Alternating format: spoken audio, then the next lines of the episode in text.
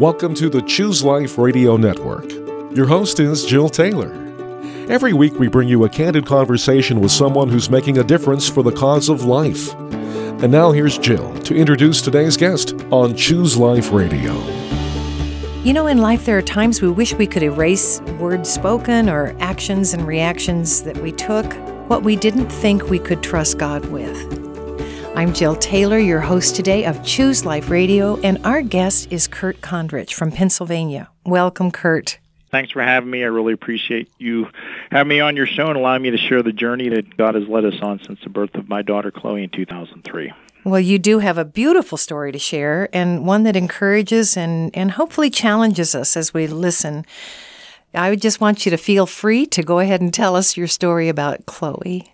Thanks, Jill. Call myself a dadvocate because when my daughter Chloe was born in 2003 with a diagnosis of Down syndrome, I became an advocate to make sure that she was defended and protected and had the best possible services. So that was kind of where the word dadvocate came out of. I had seen a father using that down south and asked him if I could use that title, and he said no problem. So my motto when it comes to kids with Down syndrome is embrace, don't erase kids with Down syndrome, and that's something I use frequently. So back in 2003, my wife was pregnant with our second child. We have an older son, Nolan, who was 4 at the time, awesome young man, and we were very excited. We knew we were having a girl. We named her Chloe in the womb and spoke to her and very excited about her birth. But my wife was 40 at the time. We were both 40, and during the pregnancy, we were encouraged to have prenatal testing because of our age, and we were told that we were high risk to have a child with Down syndrome just for our age, or maybe another, they called it fetal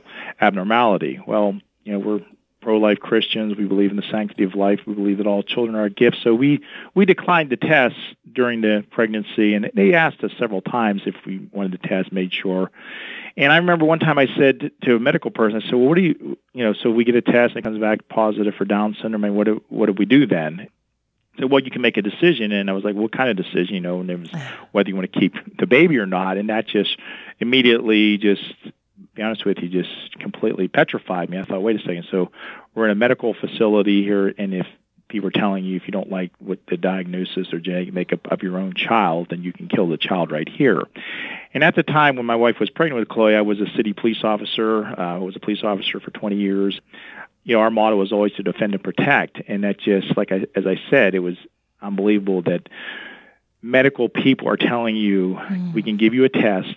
If your child doesn't pass the test according to your standards or cultural mandate, then you can end that child right here, terminate that child. So that deeply troubled me, but we did not have the testing. Chloe was born, and shortly after her birth, she aspirated this and that, and the doctor was cleaning her up, and I just kept asking, is she okay? And he walked over with his mask on, and he said, your daughter has characteristics of Down syndrome. So, of course, we had a lot of anxiety in that because we weren't familiar with what we would do with a child with Down syndrome. But I remember saying to the doctor, can I hold my daughter? And he looked at me kind of weird, like almost like, oh, you want to hold her? And I said, bring her over to me. So I held Chloe and I looked her in the eyes, and she was a beautiful little girl. And we figure out the Down syndrome thing, but that was her entrance into the world. And I could see immediately there was already kind of this bias toward that she was not perfect. Like I said, I always tell people she didn't meet the cultural mandate for misguided perfection. So, Kurt, but we had our Chloe. Let me ask you a question here. The doctor actually was giving you that signal of, see, you should have aborted. That's how I interpreted it. Almost like he was surprised that I wanted to hold my daughter. Amazing. And even when we took Chloe up to the room in the hospital, we didn't have the visits like we had when Nolan was there, people coming in. It was kind of a negative atmosphere in there. And I heard the nurses one time at the station calling the Downs baby, and they didn't know who I was. And I stopped and said, that's my daughter, by the way, and her name's Chloe. She's not a Downs baby. And it was very, like I said, it was depressing in the hospital. You could just feel like there wasn't that welcoming spirit, that joy, which we had. And my son Nolan was in there, and he was very excited about his sister. He could care less if she had Down syndrome. He was just upset she couldn't play immediately. But you know, it's just, you can tell there's this misperception and this, I will call it a prejudice, a bias towards these children that they're not worthy to be here. They're not complete. They're disabled. So, you know, we connected Chloe to good services, early intervention, other things, and we just started watching her grow and be part of our family. And as a matter of fact, Chloe was reading at age 3. I have videos I could share with your listeners.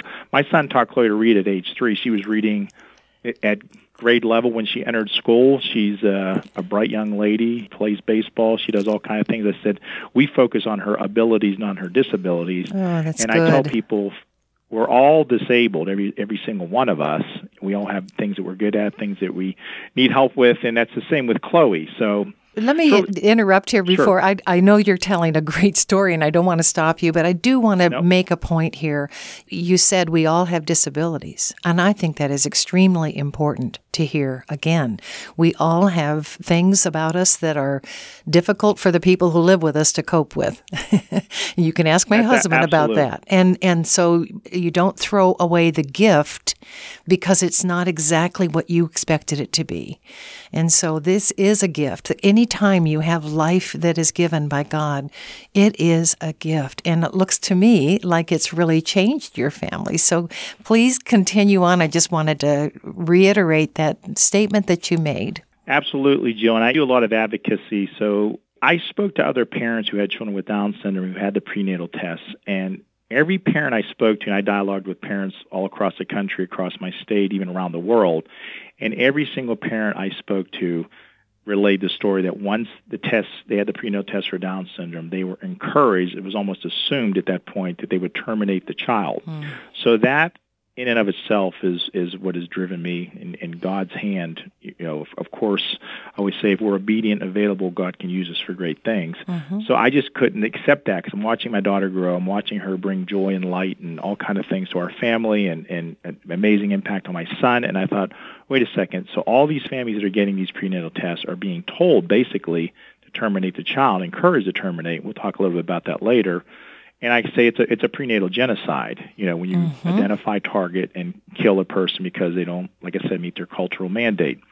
So at that point, I kind of took a leap of faith. I decided I had to do something about this. It shocked me that much, and I left my policing career, went back to school. I got my master's degree in early intervention, and I just became a dadvocate, a loud voice for these kids. Chloe and I began going to state capitol. We began meeting with legislators and, as I said, showing her many abilities and advocating for programs and supports that allow person. I always say to be a genuine pro-life person, it's from conception to natural death. And if you believe in pro-life, I used to tell legislators, if you're genuine pro-life, then you'll support programs and services that allow all people to have a good life, whether it's a physical, mm-hmm. cognitive, mm-hmm. or mental disability. So that's what Chloe and I would advocate for. And she really had an impact on the legislators at our state capitol.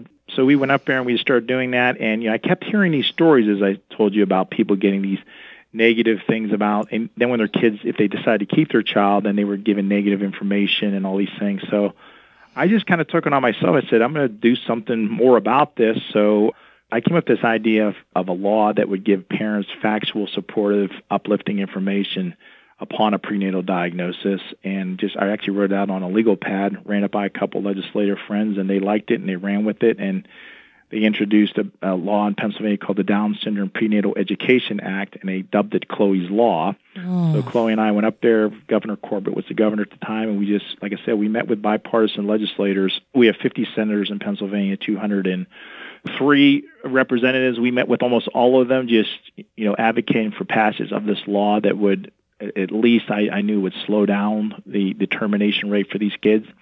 In a matter of 5 months, it was all God's hand. We were able to successfully get this legislation through the committees, onto the floor of the Senate, the floor of the House. It passed 50-0 in the Pennsylvania Senate and 198-2 in the House, and Chloe signed it on the desk of the governor of Pennsylvania in July of 2014, and we have that law in Pennsylvania now, and that's what's really sent me into further things as God has opened these doors to speak loudly on a national and global level about what's happening to these kids. Right. So that was. Is there any chance that you're getting other states to adopt that?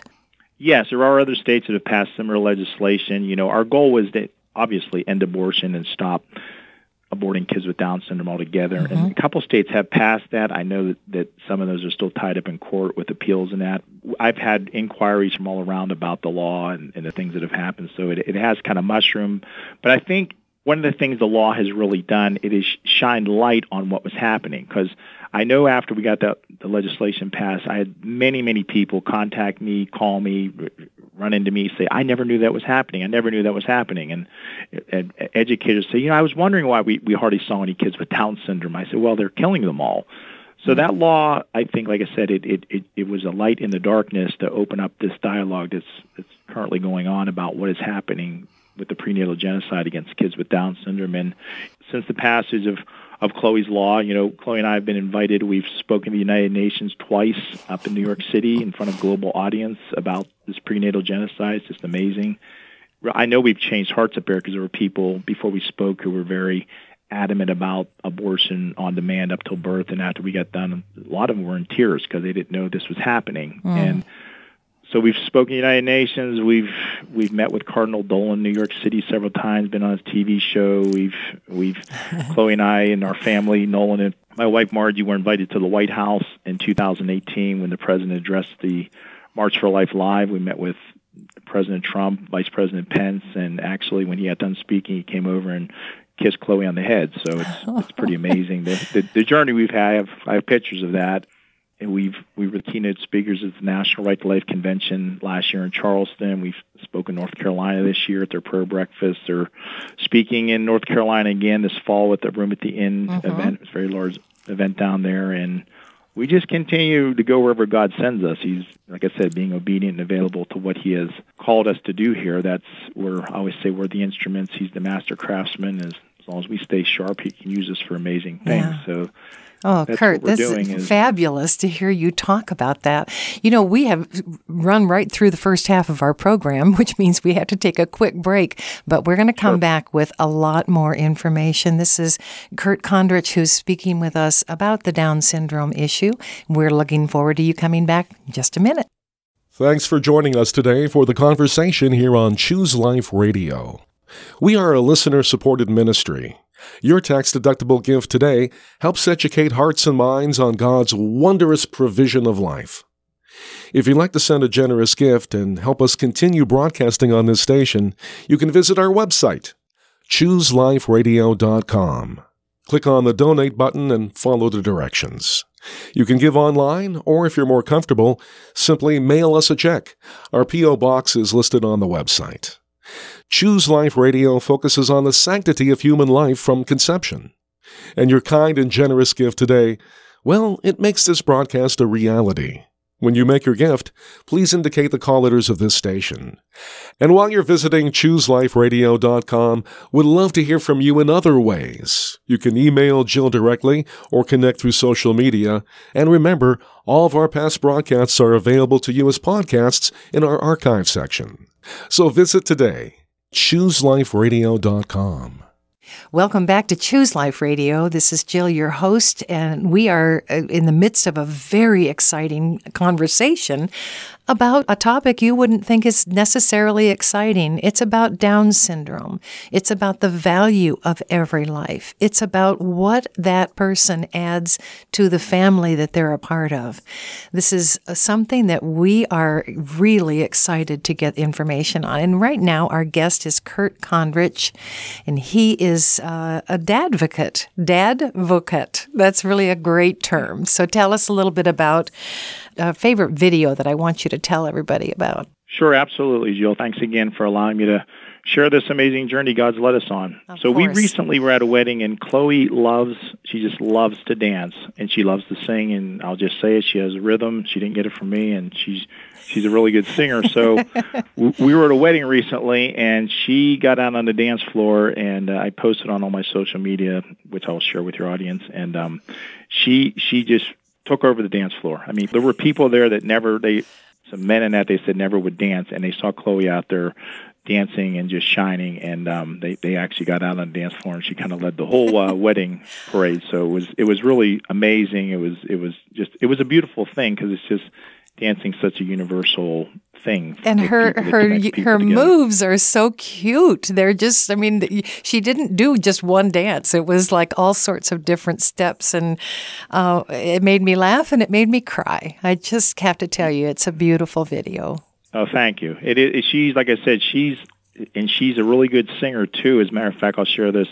Some of your younger audience, if you know the group The Chainsmokers, it's a national artist, and that Chloe was singing one of their songs, and I taped it, and I sent it to the record play, and they actually, when they came to Pittsburgh to a sold-out audience, they had Chloe backstage, they met with her, and they put her up front when she was during the concert, and she was singing along with them. It was really amazing to watch that. And Chloe's met with Toby Mac, Chris Tomlin, if you're familiar with Christian artists. She's met with David Crowder. She's really, she's 17 years old, and I say she's done more, planted more positive seeds in that than most people do in a long lifetime. That's such an important point. That is so important, the impact that she's having on people who may not even know God, but they can see God through her. Yeah, that's powerful. I wrote an article once that Adam and Eve had Down syndrome until the devil stole the extra chromosome. Oh. Because Chloe, being a former police officer, Chloe does not have evil. She doesn't have malice. You couldn't make her hurt somebody. She doesn't swear at you. She never sell drugs or, she's purity and goodness the way God created us to be. And that's just, I always often joke that Chloe will have a mansion in heaven. I'll be sweeping her driveway because she won't be, she doesn't have that. She doesn't have that evil. She doesn't. And it's amazing that a group of people who have no evil and malice, that our society is intent on wiping them off the face of this earth. Yep. So that just shows what a tool of the devil abortion is. Yeah. Speaking of that, I was really upset when I saw the statement from Iceland that they've cured Down syndrome. And should America do that as well? What they mean by that is they are aborting those babies on cue. As soon as they know, they're gone. Talk to me a little bit about that mindset that would have them call that a cure. Well, I think we all should be extremely terrified by that statement. And as a matter of fact, that's the reason Chloe and I spoke at the United Nations for 2 years in 2017, 2018, was because of that statement from Iceland. As you said, they proudly proclaimed that they have cured Down syndrome by effectively wiping out all children with a prenatal diagnosis. And so I asked the question when I was up there at the United Nations, well, what if we have a genetic test for autism? How about a genetic link to depression? How about one for baldness or being short or whatever? I said, we're going to cure all those things also by wiping them out. We know it's eugenics, it's genocide, and it's like I said, it's and if we can do it prenatally, let's do it postnatally. You know what I mean? Let's just exactly what's going to stop us. Yeah, that's so what's happening with abortion too. I mean, if we can, if you don't want them after they're born, make that decision, and we'll take care of it. Exactly. So it's the slippery slope. Like I said, we were blessed that God allowed us to speak out on to a global audience about this. And I will say it did resonate.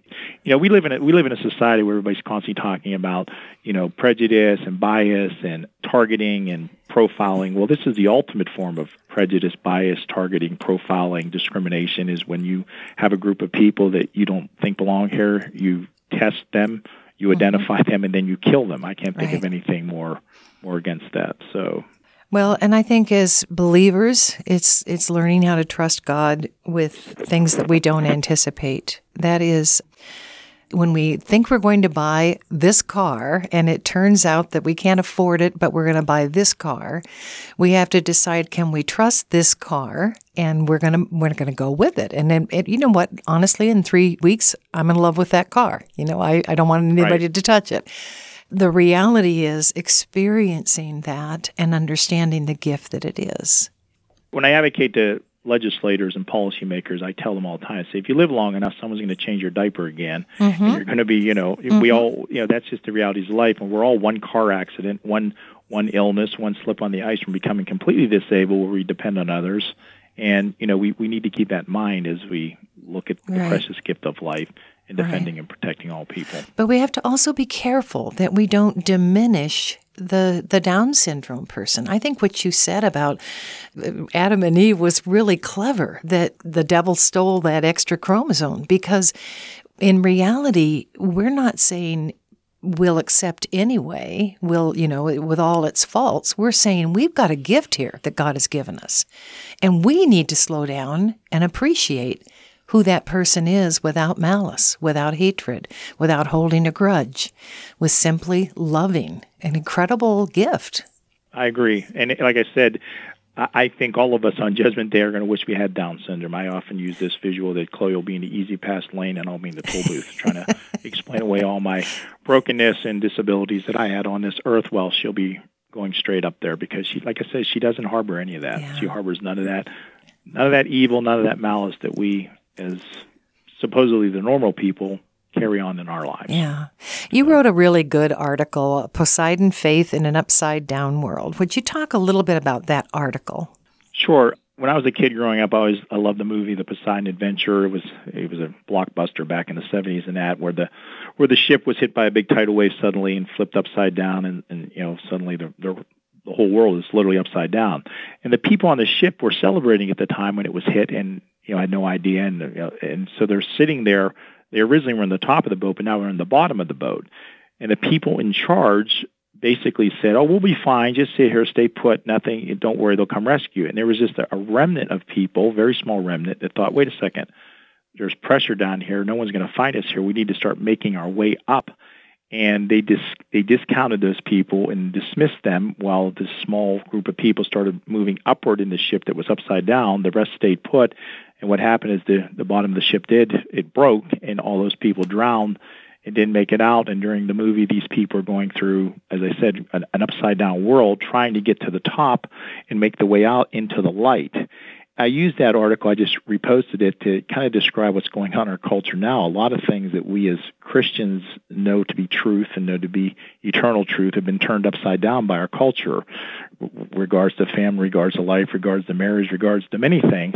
And I think, unfortunately, there's just a remnant of us who really see this and are willing to do something, are willing to fight to move up in the culture and get into the light and shine the light on what is happening, so that people can be aware and hopefully make changes and, you know, come to know the absolute truth of God's Word. I use this a lot. I say you can follow the Word or follow the world. It's a one-letter difference, and the L will get you lost, because it's all lies. Oh, so. Good. You are good with those sayings. This is very impressive.